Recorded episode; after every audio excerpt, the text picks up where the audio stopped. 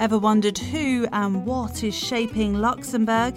This is your Lux Unplugged podcast with your hosts, Adrian and Thierry.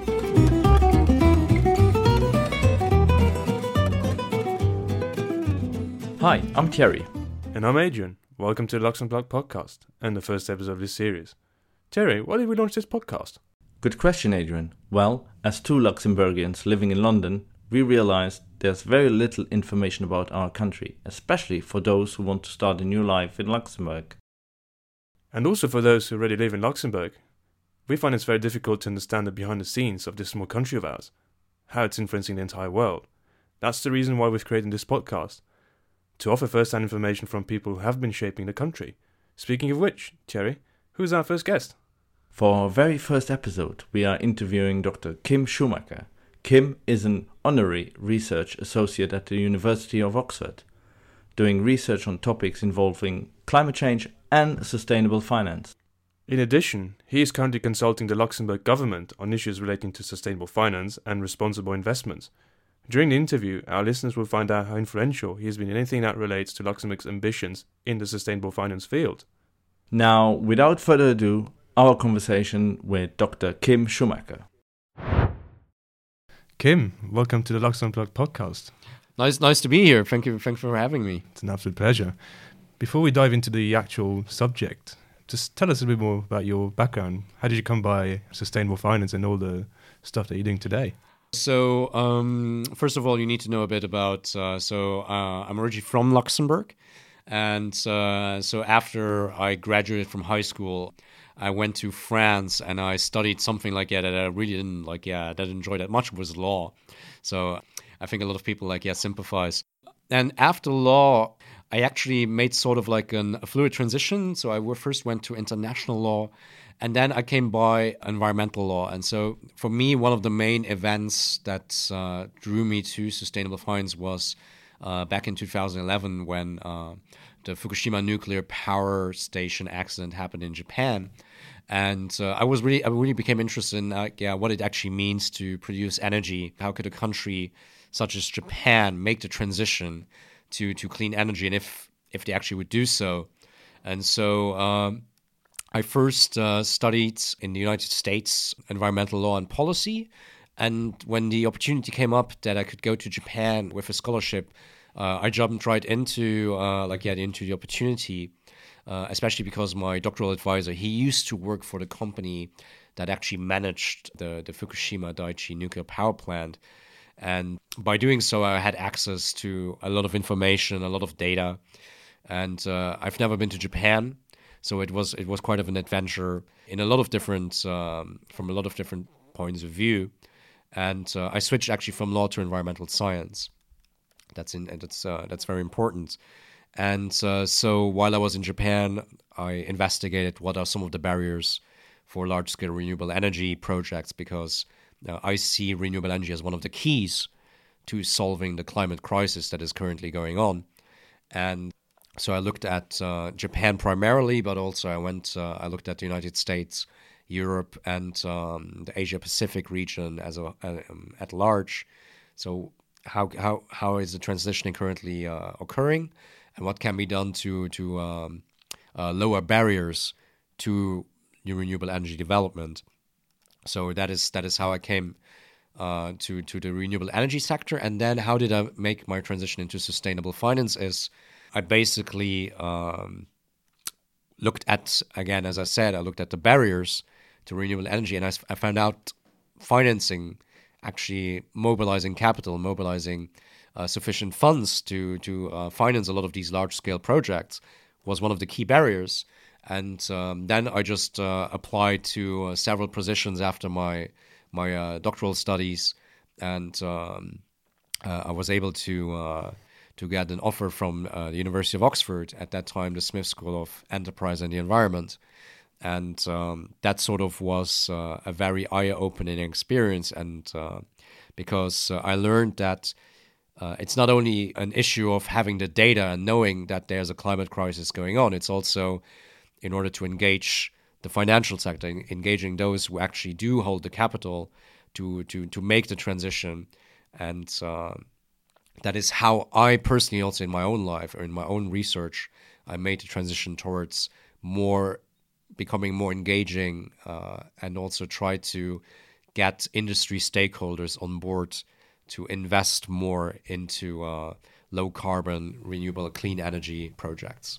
But it is very impressive to see that you went from studying law in France and then transitioned to the US, where you sort of started discovering Yeah. this passion of yours. My key question to you is how was the transition from the US to Japan? This is very uncommon to us in, in Luxembourg. you know, Yeah. just applying for a PhD in, in Japan. So, how did you experience that? Well, to be quite honest, it was quite daunting because, uh, again, I've, I've never been to Asia before. I do not speak the language even a little bit. I, I never, I never even came in contact with the language before. When I was younger, I was into video games, like yeah, I love Nintendo and stuff like that. But I didn't have like yeah, like a, a firm grasp on what what it actually means to live in Japan. But it, it was quite of an adventure, and California is a very laissez-faire uh, society where there's a lot of like personal freedoms, a lot of a lot of like um, people respect individualism, whereas in Japan it's it's quite the opposite. There's a lot of uh, like yeah pressure to to fit into society. Harmony is a very strong uh, guiding principle in, in in Japan. So uh, for me, it it was quite of tempting. And uh, again, uh, I, I love sushi, so that was one of the few things That's that, bad, huh? yeah, that's one was one of the few things that I that I actually came in contact with uh, Japanese culture, but uh, yeah, pretty much ended there. So yeah, and it, it was literally a jump into the unknown. And in, in terms of explaining to, to people what, what it's like to live there, especially people who are not from Japan who have never lived there, it is it is a lot of things are true in terms of that it's a very harmonized society, very uniform. People follow a lot of people like yeah stick to the rules. They s- try to fit in. There's not a lot of like outliers as societal outliers. Individualism doesn't play as a predominant role as it does, uh, for example, here in the West, and that is that is that is true. But on the other hand, it's also a culture that is in, that is also transitioning. It has a very large population issue, like in terms of ageism, a lot of old people. But uh, recently, in recent years, it opened the door a bit more to to other cultures. For example, with the Tokyo Olympics next year being held in Tokyo, so that offers also opportunities and and i fell sort of into that uh, like uh, intermediate time between being fairly closed off but now becoming much more open And how old were you when you went to Japan? So i i was uh, at that time uh, i was 26 at that time. And uh, yeah so it, I, I was not the, the youngest anymore but i was still exploring the world. And uh, it, it was fairly like yeah a really eye-opening experience that I, I wouldn't miss have missed. And which also shaped some of some of my current uh, some of my current thoughts some of my current ideas to a very large extent. And uh, what are the greatest challenges and opportunity uh, that the world faces from a sustainability perspective at the moment? Then, Well, I would say first it is the survival of the human uh, of the human species, uh, which is uh, a fairly important issue. I would say. So uh, that is that is what we see how we talk about the issue. So first we had global warming, or we had uh, or climate change, but now actually recently the Guardian, for example, uh, decided recently to shift its vocabulary or its terminology to only use the word climate crisis. So to not even talk about climate change anymore.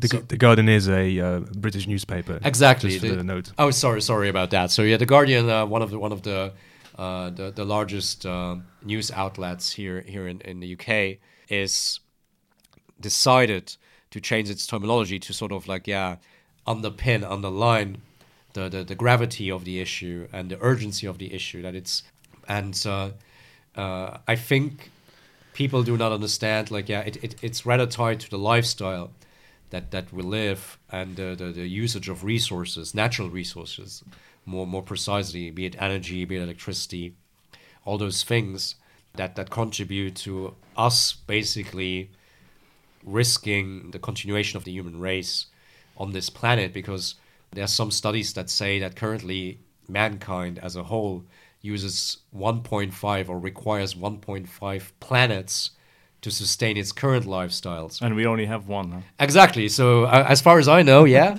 maybe maybe some people know more than I do, but uh, uh, as far as we know, we have one planet, and that is a, that is a severe risk. So there, there's something that um, uh, the, the the resource clock. So that basically means the, t- the moment in the year where we basically used up mm. one one year's like natural like yeah the, the, the replenishment rate of the planet. So we basically went already beyond that, and that is currently like yeah shifting earlier to the like yeah much earlier every year. So sometimes already in August we used all of our resources that that can be replenished by the planet within one year.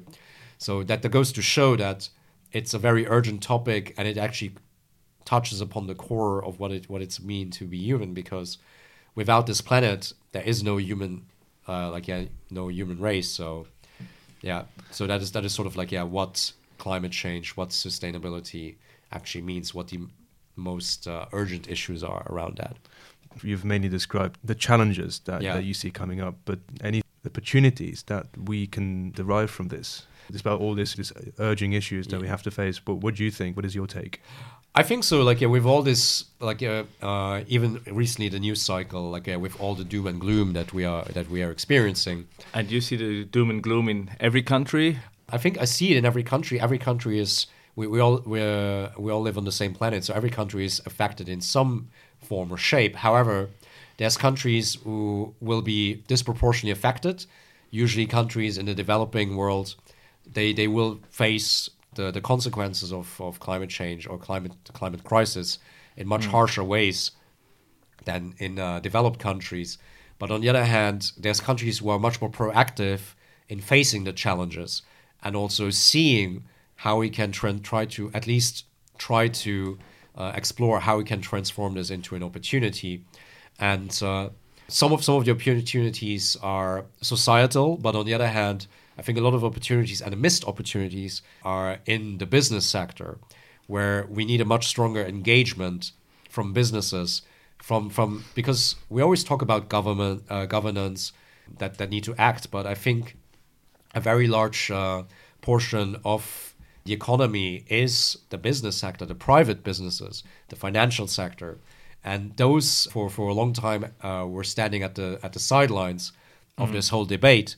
It was either private NGOs, uh, non-governmental organizations, non-profit organizations, often talked about Greenpeace or so, who were at the forefront of this of this movement of these, and the, the business community was a bit uh, yeah in the background. However, in recent years, uh, a lot of actors have realized that the business community should be actively involved, and there's also very real opportunities because the survival of the human species is also sort of a need. It is it is one of the largest pains that we have, and if you can find sensible solutions to this issue, you can actually also do good, but at the same time also have a very solid profit margin and like very nice returns on investment. And that is, I think, something that has been for far too long appreciated enough, in my opinion. Okay. Yeah. I mean, when you mention uh, NGOs and, and businesses and so on, well, obviously, because you know we are all from Luxembourg, then uh, that will bring up to my second question: is actually how has Luxembourg's uh, policy making positioned itself as a key player in your field? Uh, what is your take on that? So, in all in all honesty, so for for a long time, and because Luxembourg is a country largely devoid of natural resources, if we do accept, accept uh, iron ore, which was one of the uh, wa- was one of the catalysts of the Luxembourg economic growth uh, in the early 20th century, and which which a lot of our our wealth stems from uh, those activities. I mean, Luxembourg is the host of one of the largest steel companies in the world, ArcelorMittal, and uh, whi- which is headquartered in Luxembourg. So, apart from that, Luxembourg is pretty much devout of natural resources. So we we were importing, and the lifestyle and and uh, is one of the most energy intensive in the world. Luxembourg consumes huge amounts, or at least per capita, of, of fossil fuels, uh, oil and uh, oil and gas primarily. So and that is like yeah the energy, let's say the the, the the energy footprint and the carbon footprint per capita of Luxembourg was usually not that favorable if we if we look in, in comparison to others. However, the Luxembourg government in recent years uh, has realized that, and that is, that is also thanks to some actors in the in the Luxembourg political sphere now gaining a little more awareness of the issue, and that is that is something where I feel that uh, now something is shifting, but on the other hand, it's also difficult for Luxembourg, which, which is very reliant on certain industries, notably the, the financial sector, to to to transition that easily, and to to basically decarbonize those industries or those sectors. And uh, but in recent years, there is what I think a largely very sincere movement towards trying to become more sustainable. However, also thinking how can we manage the ramifications of transitioning there because you will of course have to to give up something in turn in, in in turn of becoming more sustainable. So there's always like sort of an, an a drawback or an, uh, an offset to some extent. When you say compared to, to other countries, what countries do you mean? Largely in Europe, in, in, in, in North America, or Asia, or where? Can you go a bit more into uh, to detail? Yeah. Uh, so I think largely uh, countries we we're always talking, for example, about Nordic countries, Yeah. and uh, but one has to also acknowledge that that the situation, the circumstance, the context is a little bit different because, for example, Nordic countries they they they basically uh, are characterized characterize themselves through l- relatively low populations but large land uh, land areas land Land and, mass, and ac- yeah. yeah land mass and actually access to to quite vast natural resources uh, primarily timber primarily like yeah biomass things like that so it, it would be unfair to to compare it immediately but there are countries who sort of acknowledged issues around the environment more proactively in the past. So and a lot of a lot of the input in Luxembourg came for a long time came from the EU at the EU level, where environmental uh, regulations or environmental policies were adopted, and in Luxembourg sort of had to transpose them, because again, and also other countries were more proactive, for example, in finding tangible solutions in terms for example, transportation, where Luxembourg is an extremely car reliant society where, where public transportation does play a role. But now, for example, with the Luxembourg plan, the, uh, the plan to make all public transportation free, Yeah. those are some really proactive and some people say it is greenwashing or is it is something like yeah it's just eye candy but uh, and it's not it will not have that much impact but i think those messages are extremely important to show there is a will but now there's also needs to be action they need to conduct the necessary investments in order to expand the public sector, transportation sector, to accommodate all those potential future uh, clients who would like to rely on public transportation, reliable public transportation, and that is that is sort of where the challenge is right now. So now it is was a good political move, but now the the reality needs to follow suit. Green parties across Europe, Yeah. most specifically. How do you see the progression of that political party? Do you see that as a good thing for, Yeah. for climate change? What is your take on, on, on this progression? this movement uh, it's a very interesting one because i think it shows the dichotomy between older generations and younger generations because younger generations do not feel represented anymore by the current parties and they feel like yeah they have to live with the consequences of the current generation's actions they have to if i'm someone who's now 15 years old or i'm 20 years old I hope you're older than that. I hope I'm older. But if I if I was somewhere like, uh, for example, there's a lot of talk about Greta Thunberg, uh, Fridays for Future. But if I was a young person right now, and I would know that in I still am there in 2060, then what kind of planet would I like to find, and what kind of planet would I like to live on? And if the current parties represent mostly older generations, then of course I will flock to a party. I will gravitate towards a party that represents my own interests. And I think the Green Party right now is the one that is able to sort of represent those interests in in the best manner for a lot of for a lot of young people in Europe.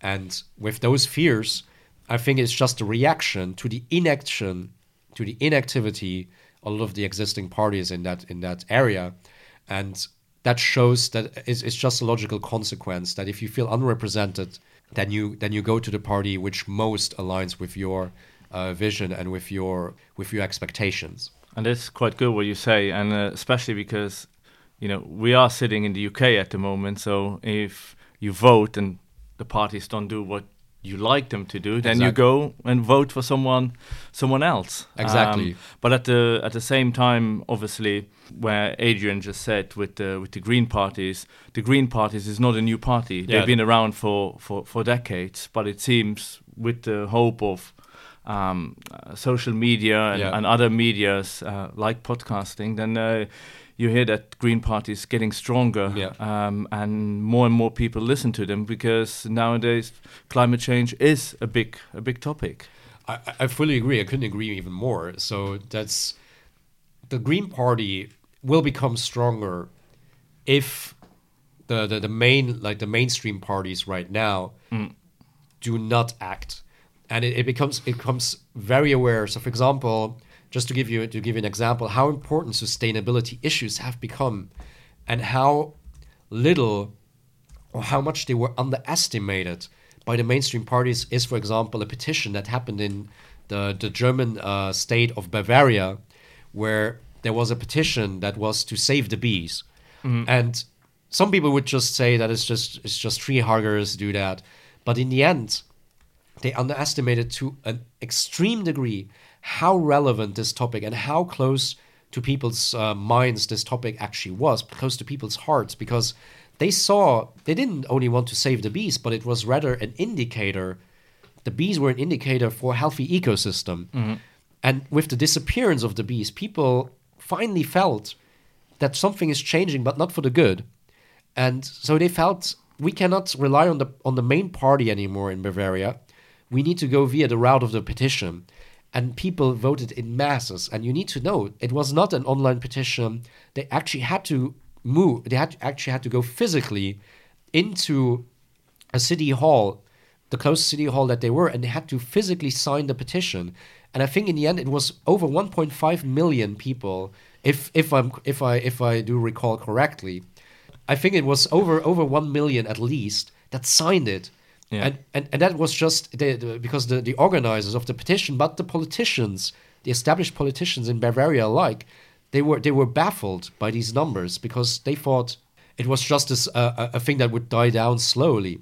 They ignored the magnitude of the issue that people now that cli- that uh, climate uh, that the climate crisis, climate change, as environmental issues, sustainability, comes more and more moves more and more to the forefront of people's lives because they see, for example, long spells of dry of dry weather, rain that is that is uh, that is uh, absent, nature that is dying, plastic pollution, mm-hmm, rivers mm-hmm. that are polluted.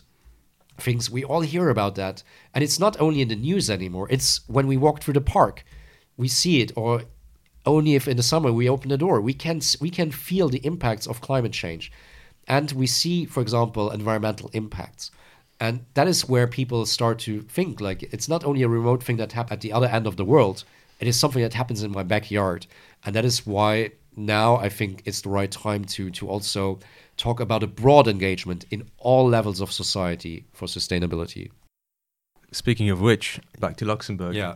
Are you sort of involved in, in interesting projects that pertains to working with government with businesses where you actually implement your research to make the world a better place. In other words, what what's what kind of stuff are you working on now? Yeah, I actually uh, I actually do, uh, but it, it's uh, just to give you a little bit of uh, background information. In the beginning, I was not I, was actually not that involved in the sustainability related policies or initiatives in Luxembourg. It was rather via a detour that I got there because when I was in Oxford, at some point I was I was uh, looking at what are some of the the, the green finance initiatives.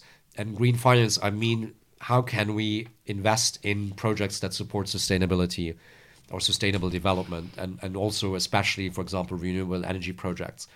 And I was looking what, what countries are primarily active in that space. And to my large surprise, I actually found that Luxembourg is very active in that space. Organically or? It's, it's rather also, Luxembourg is a small country. And since the financial sector is also transforming, for example, there's now more, after the financial crisis, now there's more scrutiny about, for example, capital flows, about transparency, disclosure. And Luxembourg realized that parts of its past business model cannot function anymore because uh, it was a lot on uh, on as LuxLeaks, for example, showed things like that. It, it, it opened the door that like yeah, transparency and disclosure is the future for the financial sector, and we need more accountability. So I think Luxembourg at that time realized what, what are some of the, the sectors, what are some of the key sectors of the future, and what can we bring to the table? And they, they identified green finance as one of those sectors. And they, they, they I think after the Paris Climate Agreement was the right time to, to, to sort of make that move even more aggressively and position themselves as a key player in that area. For example, in 2016, the Luxembourg Stock Exchange created the first green dedicated green exchange for for, for green uh, securities and green uh, uh, financial products in the world, which which was an extreme novelty at that time, and I think also extremely innovative because although largely the, the, the green finance sector is still comparatively quite small versus the financial sector as a whole, but it was a very good strategic move. It created a lot of positive publicity to show we as a government, but also we as the businesses in Luxembourg, we, we see it as an opportunity and we, we take it more seriously. Because when I was looking at that, I found that although there are a lot of business and political initiatives, from a research point of view, there was very little data available.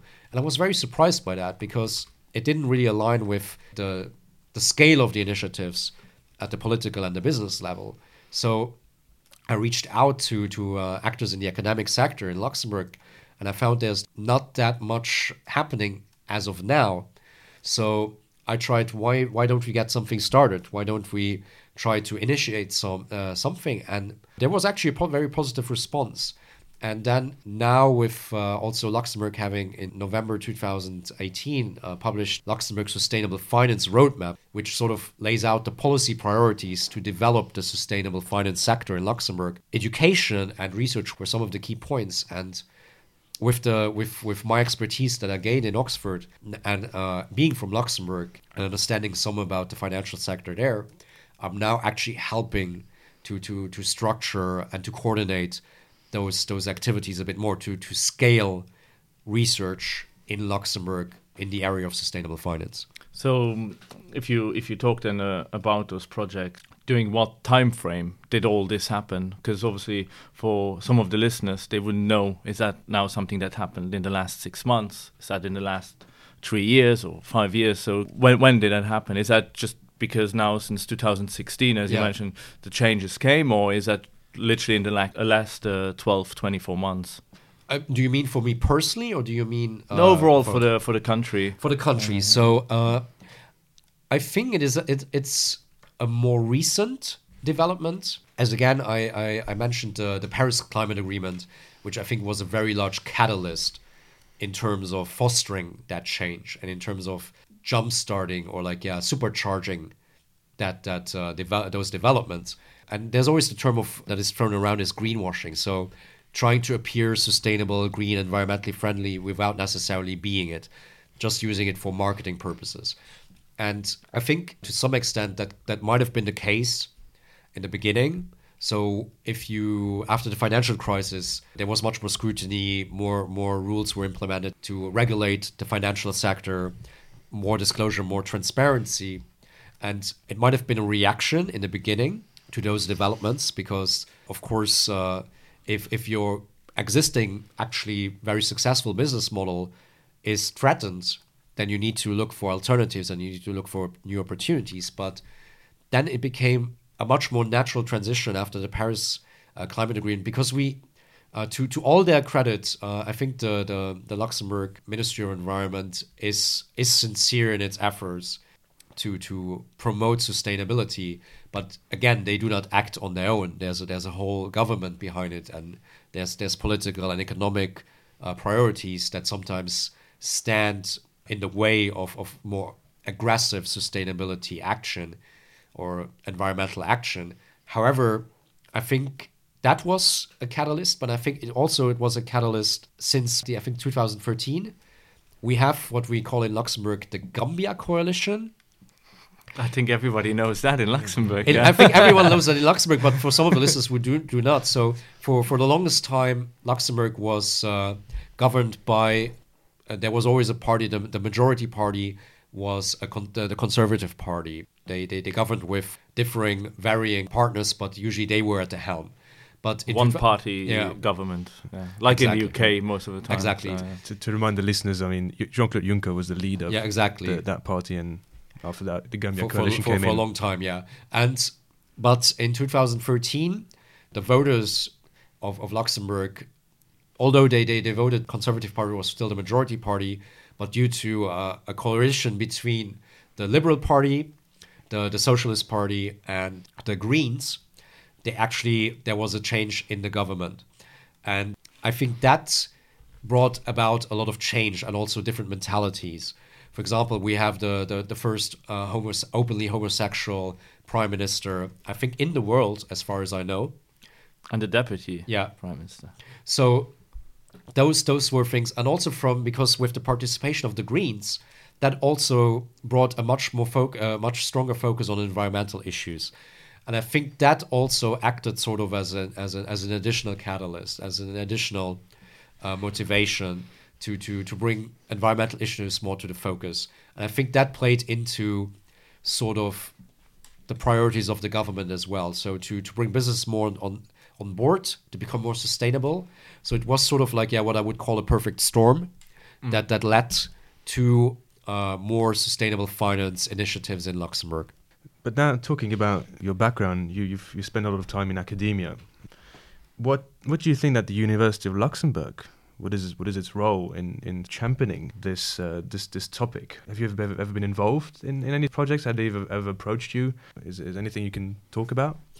So the, the University of Luxembourg, you need to know, like, yeah, a very recent, has been has been uh, established uh, quite recently. I think in 2003, 2003 they, they actually became a chartered university in Luxembourg, and there were certainly a lot of initiatives already. Sometimes in the in the areas of environmental environmentalism, sustainability, but not a specific focus on on combining business activities, sustainable the finance sector with sustainability issues. No, that that was not present. But there were a lot of initiatives that sort of touched upon tho- those topics or that topic of sustainable finance. Or what is also often called is ESG investment, so environmental, social, and governance uh, related or compliant uh, investments. There was, there was, for example, microfinance was already a topic that was explored, impact investing. So there were there were uh, certain elements already present, or sustainability. There were there were there was already a certificate in sustainability, where I once taught one module as a guest lecturer. So there were already some elements present. However, up until now, there's no dedicated research program in sustainable finance or something that is dedicated primarily to the topic of sustainable finance. And that is also how I even came in touch with the actors in uh, in Luxembourg because I didn't find a lot of research going on on Luxembourg. So that's when I reached out to a professor in at the University of Luxembourg and I proposed, why don't we start something? And I actually got the, also the, the Luxembourg Stock Exchange on board to co-finance some of those things. So they, they were very eager to participate and also very welcoming of uh, to to inject their own money into into that venture. And uh, but unfortunately at that time, and that is that is something that uh, that is sort of a criticism to some extent, which I also highlighted with them, is that sustainability and and the, the need for, for example, applied science. So, for example, not only theoretical science but also integrating theoretical concepts into the real world was not a priority of the Luxembourg uh, Research uh, Council, the, the Fonds National de la Recherche, so the Luxembourg Research uh, Fund, if you will, so who, who actually uh, uh, fund uh, academic research in Luxembourg. and they have certain priorities, but sustainability being one of them, but they never made the link between business and sustainability. And so there was never a project that was actively funded. And unfortunately, at that time, our project was also seen, even in the comments that we got, there was there was not seen an urgency in the research that we would be doing, which was quite disappointing and which was was quite surprising because one of the feedback that we got was, for example, the European Union right now has an action plan on sustainable finance. It's basically they want to create a common framework for Europe in order to expand, but also to create uh, rules, a common rule book for how to conduct sustainable finance activities. So to avoid also, for example, greenwashing. And one was it to create a taxonomy. What is a taxonomy? It's basically just a definition of, yeah, so what, what is green and what is not. And at that time in Luxembourg, it was not seen as a priority. They said, "Oh, there's already investment going on," so that is that is how I came around. And uh, but now, and that is why I'm also very happy to be here. So I can say, like, yeah, there are things happening, and they will soon, like, yeah, become much more concrete. And so there is actually something to look forward to in the space of academic research around surrounding sustainable finance in Luxembourg and more specifically at the University of Luxembourg. So, just before we uh, wrap up in, in this session, do you have any specific example with a business, just in a couple of minutes in Luxembourg? I, I can. It's it's it's based in Luxembourg, but it's not a, Luxembourg business as such. It's the European Investment Bank. So the European Investment Bank, for those who do not know, is the bank of the EU, so to speak and they invest primarily in infrastructure projects in the EU, but also in developing countries. And uh, so I currently collaborate actively with the European Investment Bank in order to, how to refine what we call ESG impact metrics. So basically to measure the positive impact of projects that are being like yeah, uh, supported by sustainable finance products. For example, one of, one of the examples is green bonds. So bonds that are emitted but have to uh, have to align with certain sustainability principles. So, for example, in terms of carbon emissions, in terms of biodiversity impacts. So that is something that I do actively right now with the European Investment Bank, uh, who co-funded that research. So that is something where I actually work with an industry actor actively on advancing and on refining the the current uh, frameworks that are being applied. Any listeners want to get more information on that, how would you advise them to, to, to get that and to find more about it? I think uh, one very good resource and uh, a Luxembourg based resource is uh, Luxembourg for Finance. It is sort of like yeah, the promotional arm of uh, the Luxembourg finance sector. And uh, it is uh, also co funded by the Ministry of Finance. However, it is, it is independently run. And they actually have a very nice selection of resources, of documents of reports about the sustainable finance sphere in Luxembourg right now. And uh, another one would be looking at uh, what is the Luxembourg Stock Exchange doing. They are very active. They are one of the main proponents in that space. But to give the listeners a sort of a, a final uh, resource guide is the Luxembourg for Finance. And uh, there you can actually find what is happening in Luxembourg. You also have access to uh, the Luxembourg Sustainable Finance Roadmap, which was co published with the United Nations Environmental Program. So, those are really good resources for those who want to know more, who want to delve in deeper, who want to explore a bit more what it actually, what does sustainable finance mean in, in uh, detail. Well, if you um, obviously, as you mentioned before, that uh, you've been in, in, in the United States and in, in Japan, and now obviously working quite a lot um, uh, in, in in Luxembourg. Um, do you have any any mentors that you are uh, looking at or, or, or trying to get information from in, in other countries that are doing something similar or more advanced? To be quite honest, and that is that is not to to unnecessarily promote Luxembourg, but I think Luxembourg is one of the world leaders, and that is that is to my surprise. So they could do more in the academic sector, which is now happening, and where I'm actually actively uh, supporting those developments. So that will also be that gap will be filled quite soon.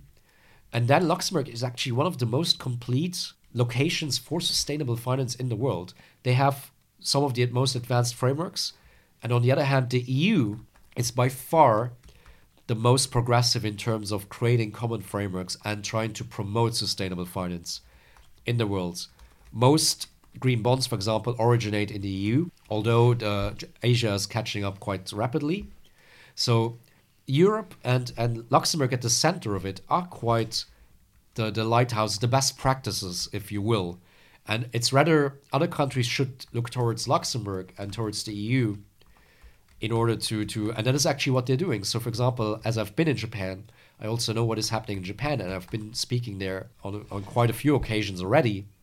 And they are looking towards Europe. They are looking, they're collaborating with Luxembourg actually on some of these issues because they they acknowledge that Europe and also Luxembourg, in uh, more specifically, are currently ahead of the curve. They represent the best practice. So Luxembourg can actually uh, hold its head up high currently, but it cannot stand still. And I really want to emphasize that uh, before I I, I, uh, I finish, because as as a conclusion, Luxembourg cannot stand still, and it's really important to know like yeah, the academic sector and the collaboration between the different parts of the society are extremely important.